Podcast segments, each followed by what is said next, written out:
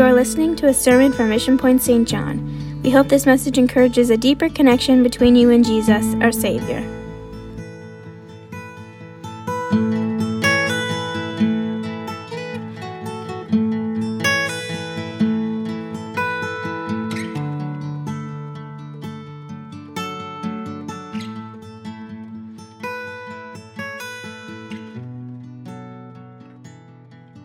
You have your Bibles, turn with me to Romans chapter 4.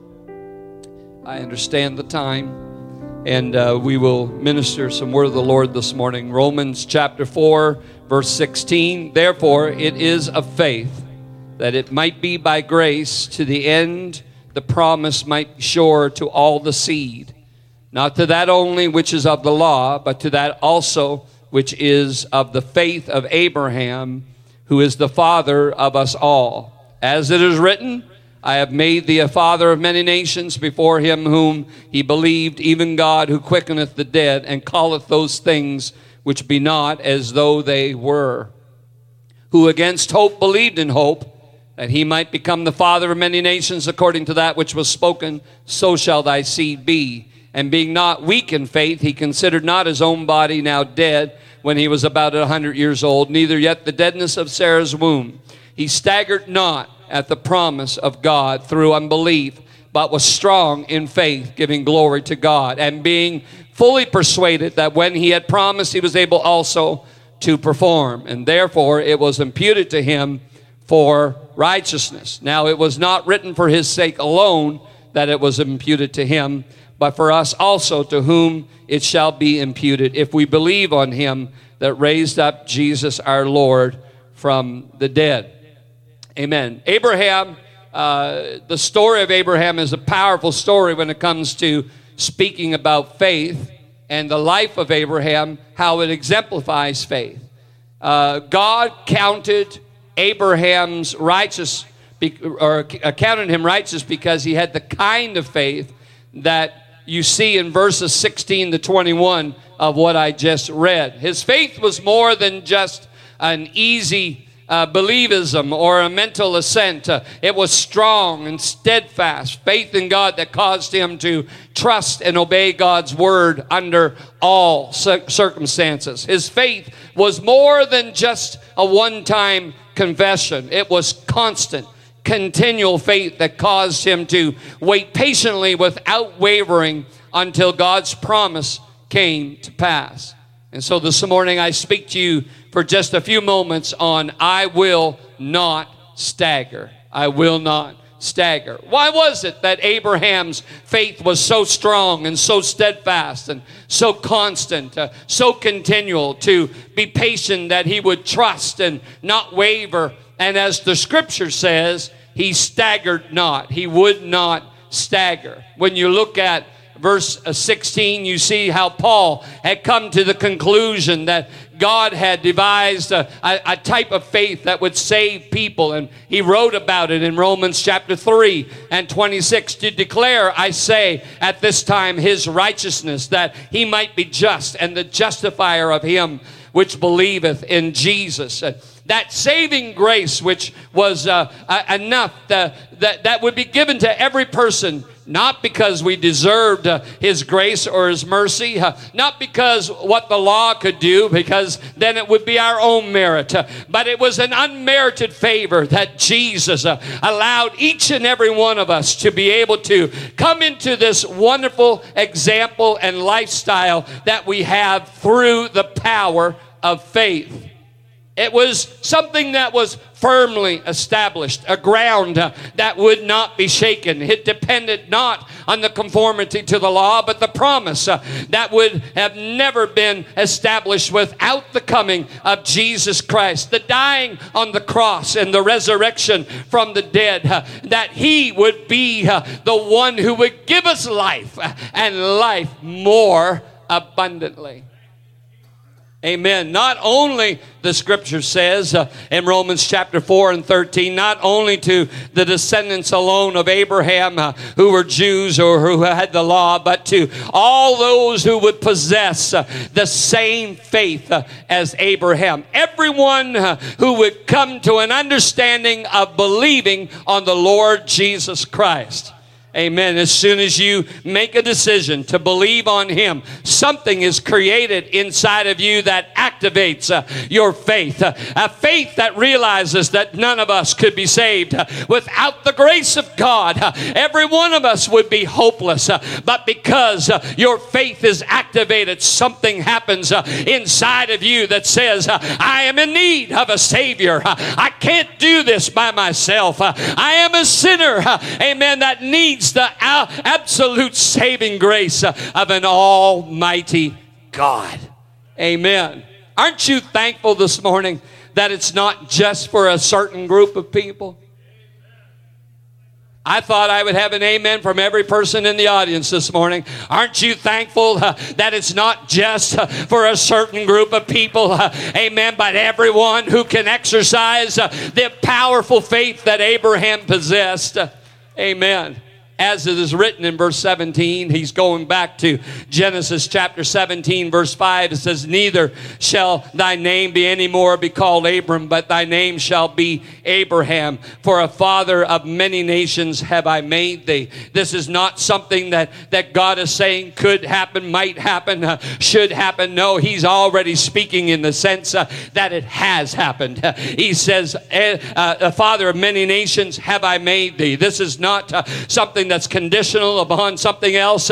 No, God said, Abraham, I'm going to make you a father of many nations. It's literally to grant to you, constitute that there is going to be a powerful family that you're going to possess. The exact same word is used in the Septuagint, the New Testament Greek, where it uses the exact same meaning of a word that's used in Genesis 17 and 5, that it's not just a possibility, but it is that I have made thee. I'm so glad this morning that everybody that's in the house of the Lord, it's not a might, a maybe, if you qualify, if you do enough good things. No, none of those things is what matters this morning. He already sees you on the other side of your trouble. He already sees you on the other side of your struggle. He already sees you on the other side of your sin.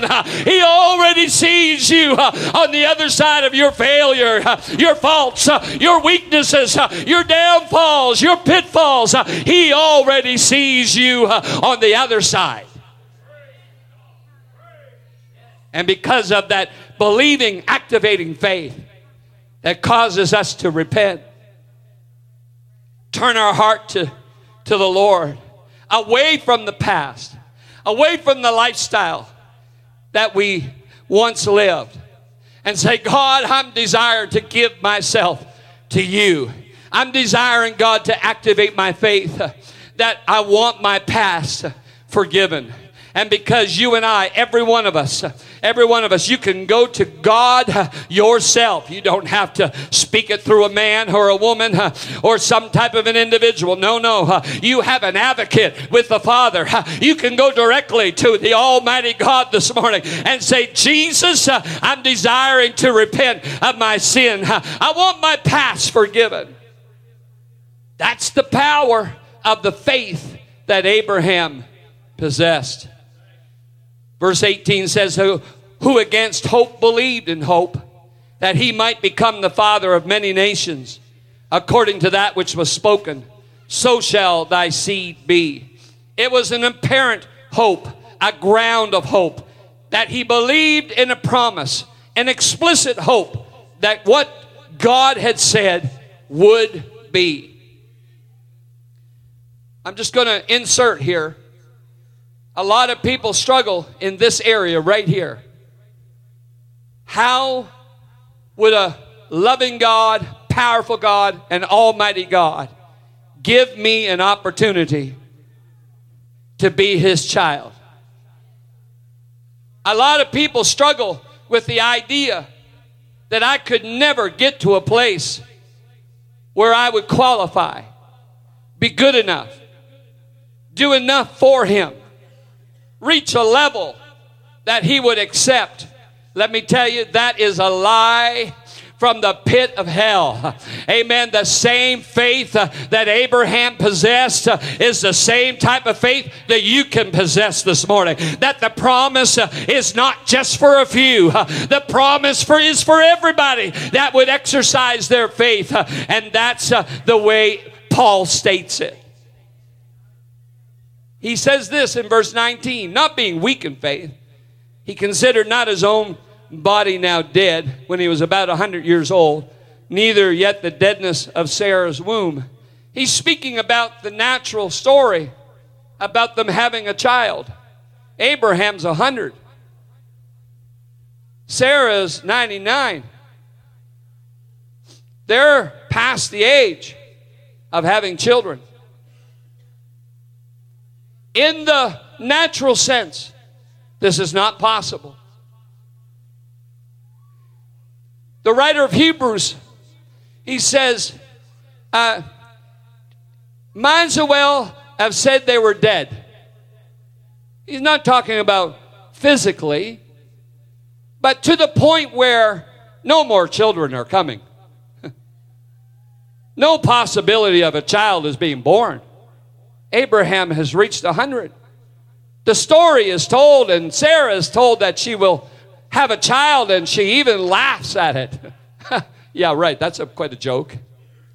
I'm well past the age of being able to have children. And Paul writes, and he says, it was as if they were dead. Dead to the possibility that there would ever be a hope of a promise that would happen in their life. A lot of people are dealing with that type of mentality in 2023. I've gone too far. It's not possible. Too much water under the bridge. Too many things have happened in my life.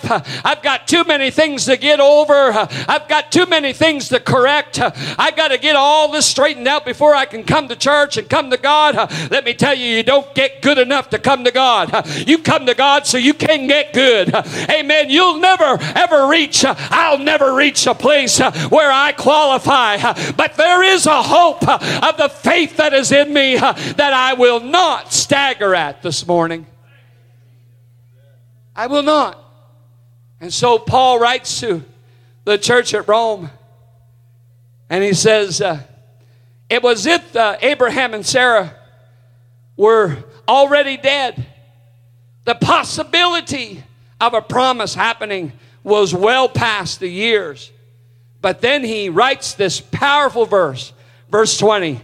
He staggered not at the promise of God through unbelief, but was strong in faith, giving glory to God. He was not moved. He was not agitated.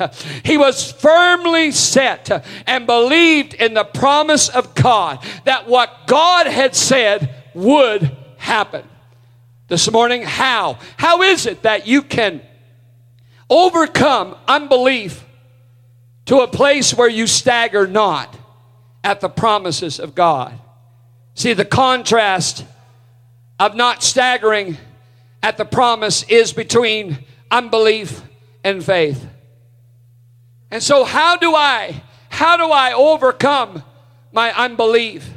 Number one, you overcome unbelief by faith in knowing God's will. The Bible says, so then faith cometh by hearing, and hearing by the word of God. If God said it will happen, it will happen. If God's will is for your life to receive the promise, you will receive the promise. If it's God's will that no one should perish, you have the opportunity this morning to be in the house of the Lord and not perish. It's already his will. It's already his desire. Faith cometh by hearing, and hearing by the word of God. You overcome unbelief by knowing what God's will is. Because when you get that firmly into your spirit, it's not about the length of time. It's not about how. It's not about who's involved. None of those things are factors that matter. When you get it into your spirit that it's God's will, you can be assured that it will happen. No devil in hell, no person on this earth can keep it from happening. If it's God's will and you've got the assurance that He wants it to happen. What am I talking about? I'm talking about you praying for a loved one, maybe a spouse or a child. Maybe it's someone that you've been reaching for. Maybe it's something that's to do with your health or your finance. Maybe it's something to do with ministry or direction in your life. If you've got it in your heart that it's God's will and it's been confirmed to you, let me tell you, it will happen.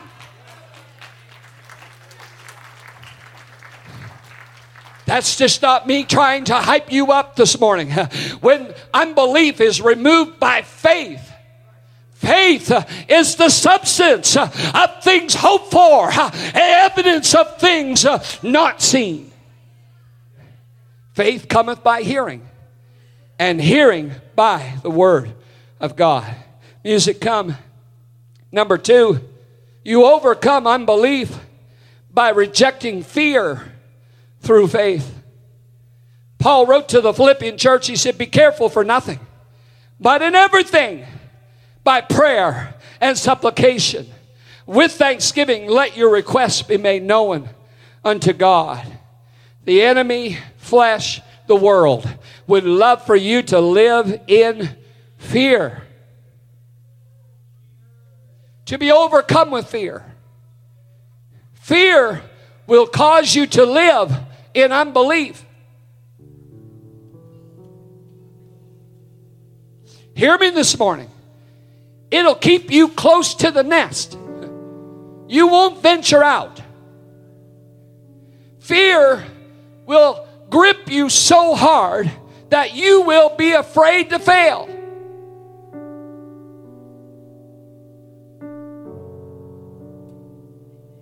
Failure is not your destiny. Your destiny is determined by your desire to say, I'm not going to live by fear. I'm going to step out into realms of even the unknown, even into things I'm not sure yet.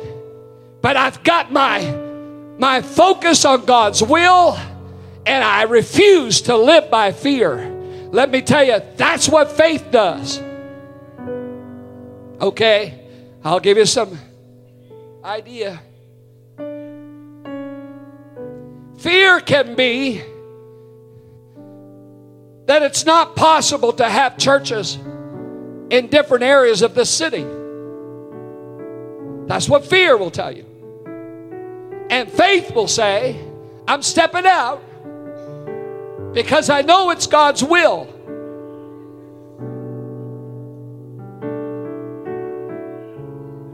Because it's His will that no one should perish, but that all should come to repentance. So I'm not going to stagger at the promise of God. I'm going to allow what God's put into my spirit as His will, and I refuse to live in fear. That's not talking about being unwise. That's not talking about just throwing caution to the wind. It's none of those things. It's about not staggering at the promise of God, because faith is the substance of things hoped for and the evidence of things not seen.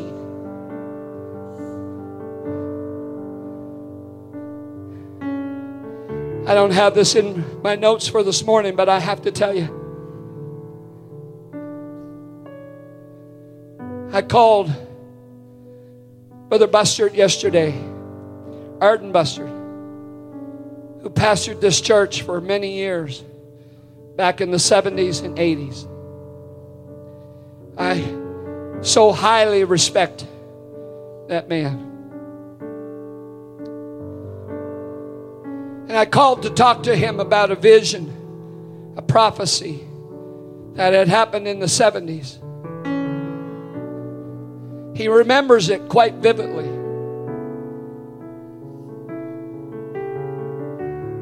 And how the original church was built.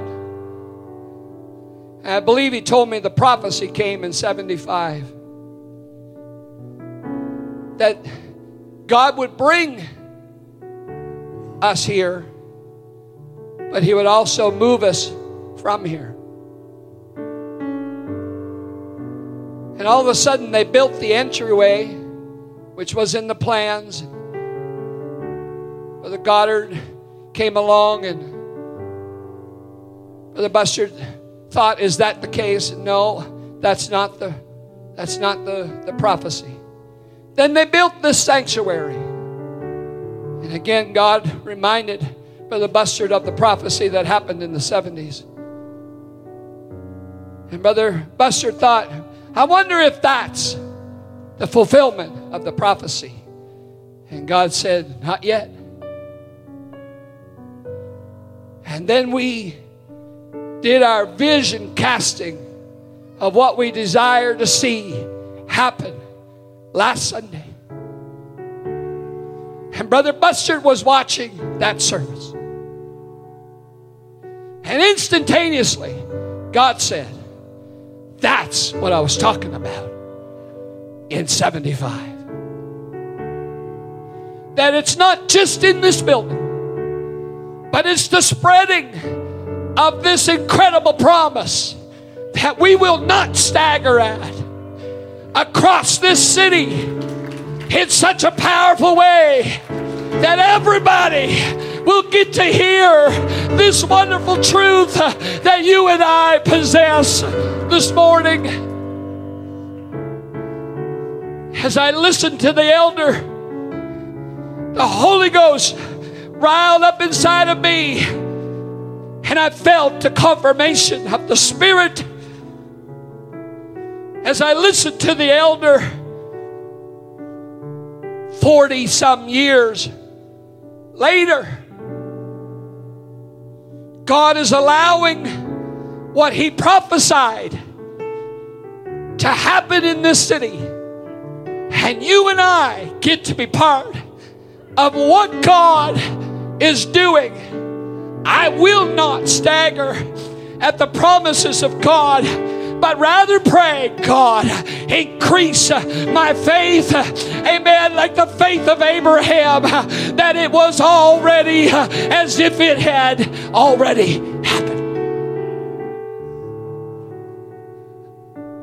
I don't have time to go through the rest of my notes.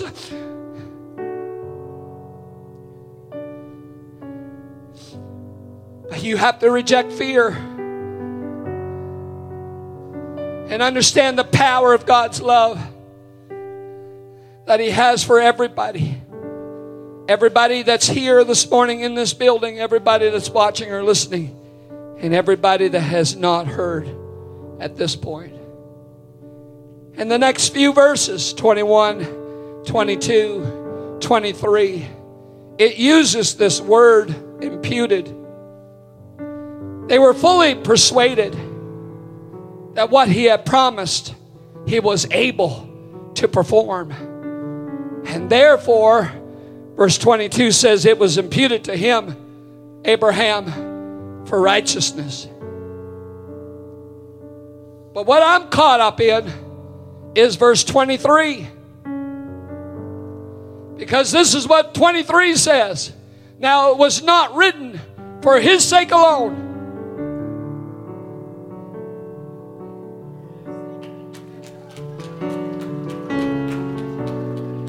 What happened in Genesis chapter 15, chapter 17, chapter 22, you can read the whole story. None of it was just for Abraham alone.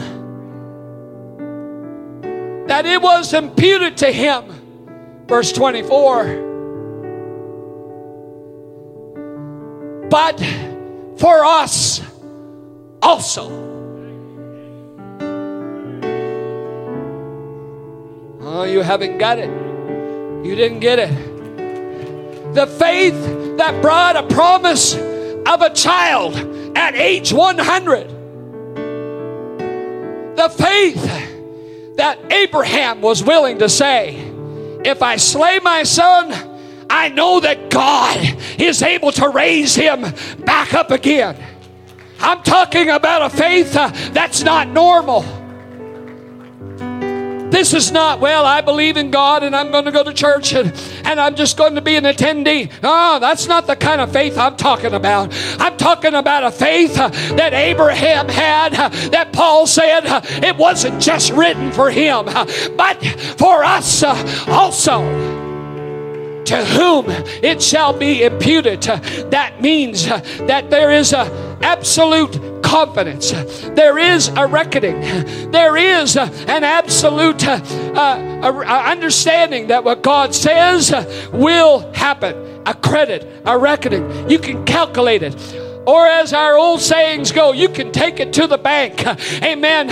What has been spoken will happen. Why is that possible? Well, if we believe on him that raised up Jesus our Lord from the dead, if we believe the same power that was able to give Abraham and Sarah a child at such a late age, if we believe in the power of an almighty God that a ram would be caught in the thicket so his son would not have to be slain. If we believe that Jesus died and rose again, then you and I can have that type of faith. Mark chapter 9. I know I'm over time, but I have to give you this. Mark chapter 9. I think it's 23. Is it 23? I can't tell you the whole story. I don't have all the time. But a man had a son who was possessed. And the disciples prayed for him, and nothing happened. And the man comes to Jesus. And he wants Jesus to do something about his son. Jesus said unto him, if thou canst believe, all things are possible to him that believeth. Jesus said, if you can get it in your spirit that I can do it, nothing's impossible. That's what he said. And then the man responded with verse 24. Straightway the father of the child cried out and said with tears, Lord, I believe, but help my unbelief.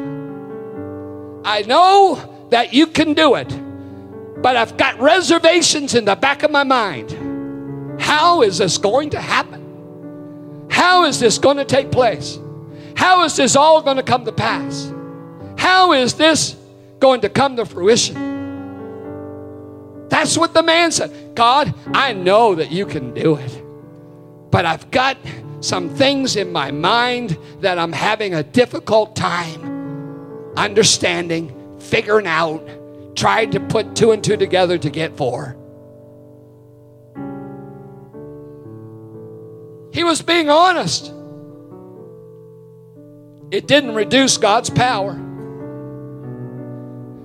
Jesus spoke to the man and what he was possessed of and said, you come out of him.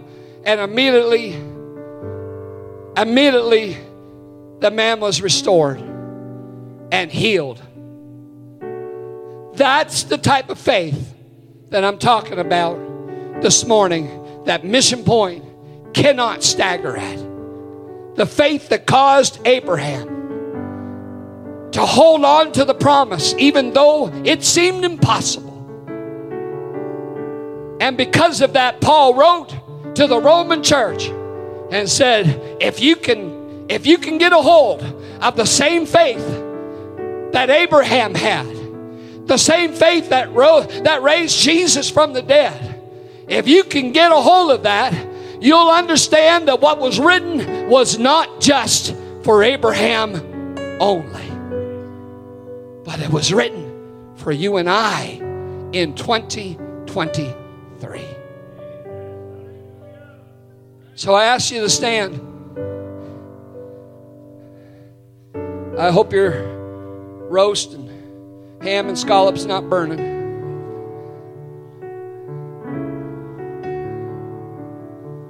Put it on a slower heat next time.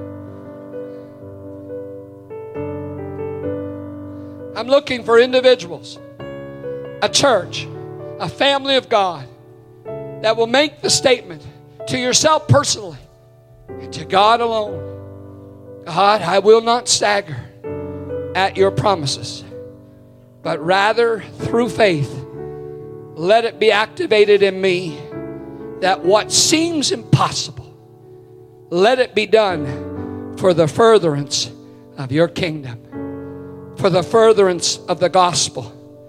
In my life personally, in my family's life, in my relatives, my neighbors, the people I work with, the people that I'm acquaintances with on a daily or weekly basis, the people who I have contact with, the people I've been praying for, the people who are hungry, the people who, God, are hopeless and don't have any direction. Let the faith arise inside of me that an absolute moving of your Spirit will happen in my life first and then go.